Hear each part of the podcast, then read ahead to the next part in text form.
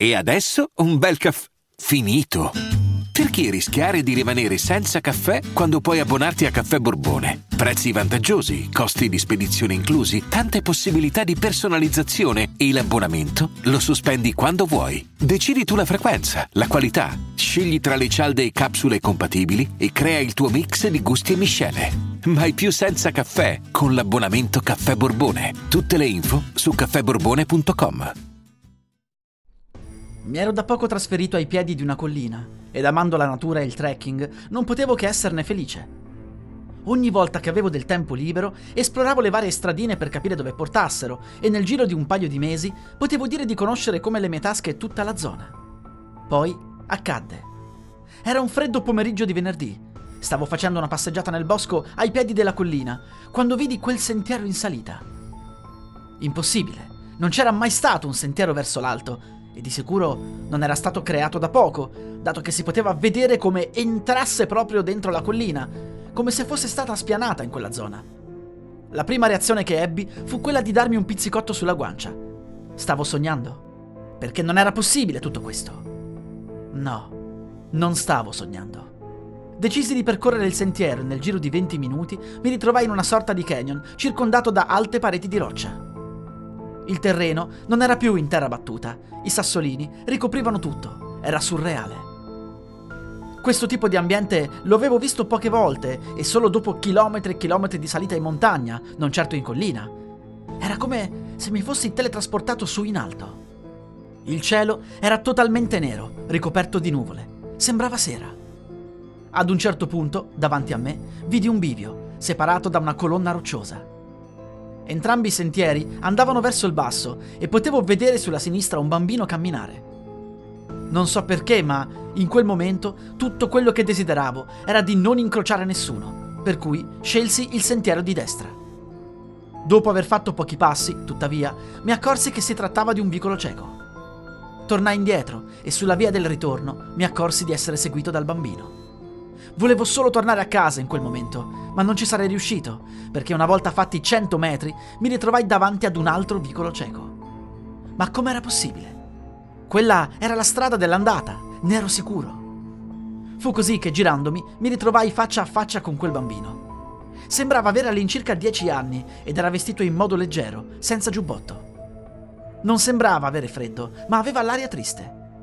Pensai subito che avesse smarrito i genitori, ma in quel momento ero più spaventato dalla mia situazione. Così gli dissi semplicemente: Io ero venuto di qua. Perché non c'è più il sentiero? Il bambino mi rispose: Anche io mi sono perso. Mi sembra che l'unico sentiero percorribile sia quello dove ero prima io. Andiamo? Con riluttanza accettai di seguirlo e lui mi portò sul sentiero di sinistra. Le pareti di roccia lasciarono sempre meno spazio alla luce chiudendosi ad un certo punto su se stesse, come a formare un tetto naturale. La poca luce che filtrava mi permetteva giusto di vedere dove stavo camminando e la sagoma del bambino avanti a me. Il paesaggio cambiò. Davanti a noi apparve un muro. Così il bambino si girò e mi disse: Dobbiamo provare il sentiero di destra. Scossi la testa e gli dissi anche che quello era un vicolo cieco. Lui però mi rispose: Qui le cose cambiano continuamente. Dobbiamo provare.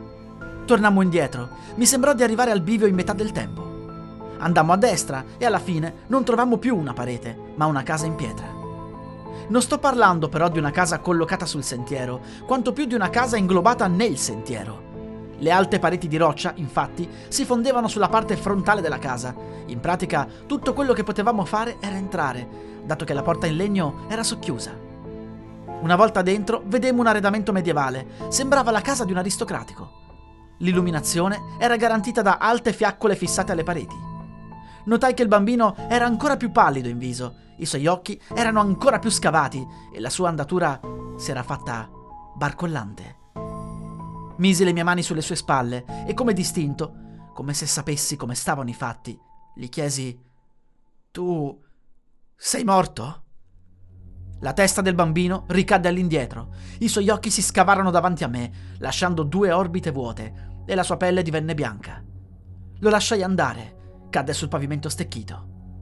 Avevo paura, eppure non stavo sognando. Corsi in tutte le stanze della casa fino a che non trovai un'uscita posteriore. portava su un sentiero in discesa. Iniziai a correre. Dopo circa una decina di minuti sentii le ginocchia fare sempre più male, per cui rallentai. Lì venni raggiunto dal bambino, che sembrava essere tornato in forma. Mi disse: Non ti conviene girarti, continua a correre. Mi voltai e vidi una specie di nebbia nera liquida venire giù a gran velocità.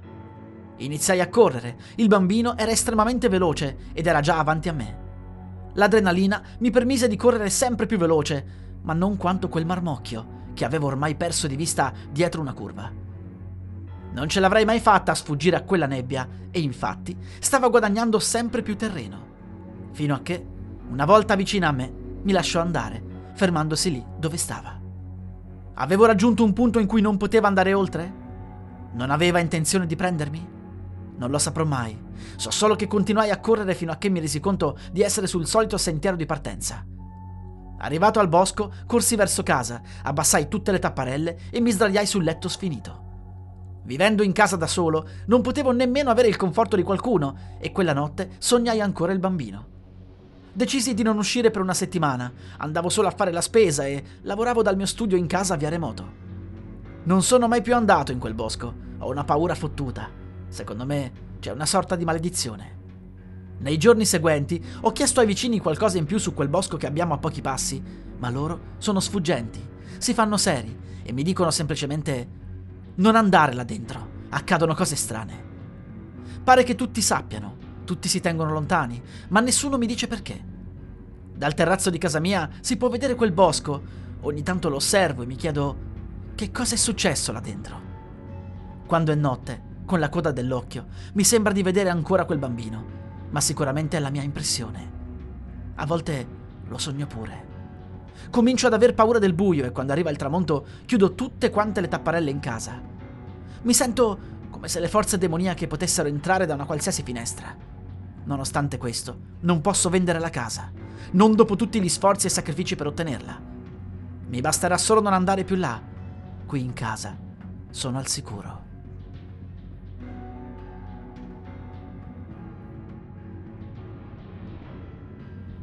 Salve a tutti amici, ebbene sappiate che il 90% di questa storia è frutto di un mio incubo recente. Io ho veramente sognato queste cose, ho veramente visto quel bambino nel sogno, ho veramente scrollato le sue spalle e ho visto tutto, tutto quello che ho descritto. È stato veramente agghiacciante, mi sono svegliato che avevo l'ansia, ma ho detto mi devo prendere appunti perché ci devo fare una storia. Sto avendo un po' più incubi del normale, ora non so se vi interesserà la mia vita, ma è uno dei periodi peggiori di sempre. Dovuto al fatto che comunque non sto più insieme eh, alla mia ormai ex dopo 14 anni di rapporto. Questo ha comportato in me un crollo totale. Io mi ritrovo da solo a vivere in una casa abbastanza grande, a mantenerla totalmente, quindi a fare doppi sforzi per fare tutto da solo e ovviamente mi sento tanto solo in casa soprattutto durante la notte ed effettivamente quest'ultima parte è una cosa che faccio io, dopo il tramonto chiudo tutte le serrande perché guardare fuori dalla finestra e vedere la notte mi causa una sensazione brutta. Eh, non dico che sono diventato agorafobico perché continuo ad uscire, continuo a fare le mie cose, continuo a fare gli eventi, a conoscere persone, a fare interventi in pubblico, insomma continuo tutto. Semplicemente c'è una sensazione interna di estremo disagio e solitudine, compresa molta malinconia, perché non so più quale sarà il mio futuro.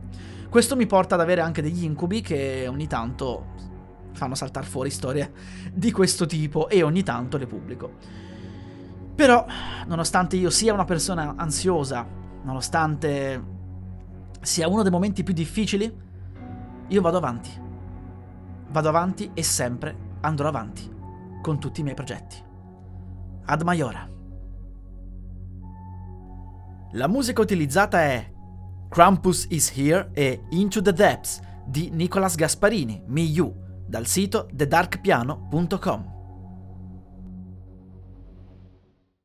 Vacanze in Sicilia o in Sardegna. Con i traghetti GNV viaggi in relax, porti tutto quello che vuoi e ottieni super vantaggi. Col nuovo programma Fedeltà MyGNV accumuli punti viaggiando, ricevi un cashback del 20% e tanti sconti a bordo. Non c'è modo più conveniente per andare in vacanza. Scopri i dettagli su gnv.it.